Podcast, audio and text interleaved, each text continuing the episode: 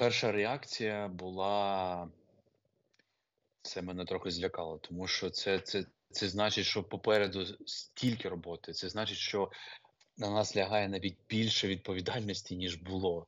Це відповідальність перед людьми, перед жителями Маріуполя продовжувати розказувати їх історію, продовжувати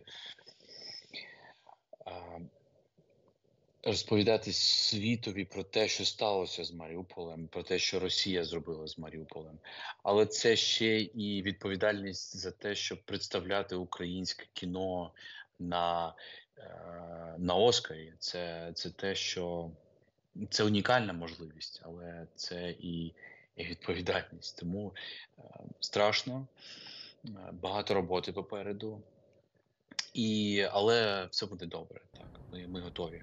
Thank you.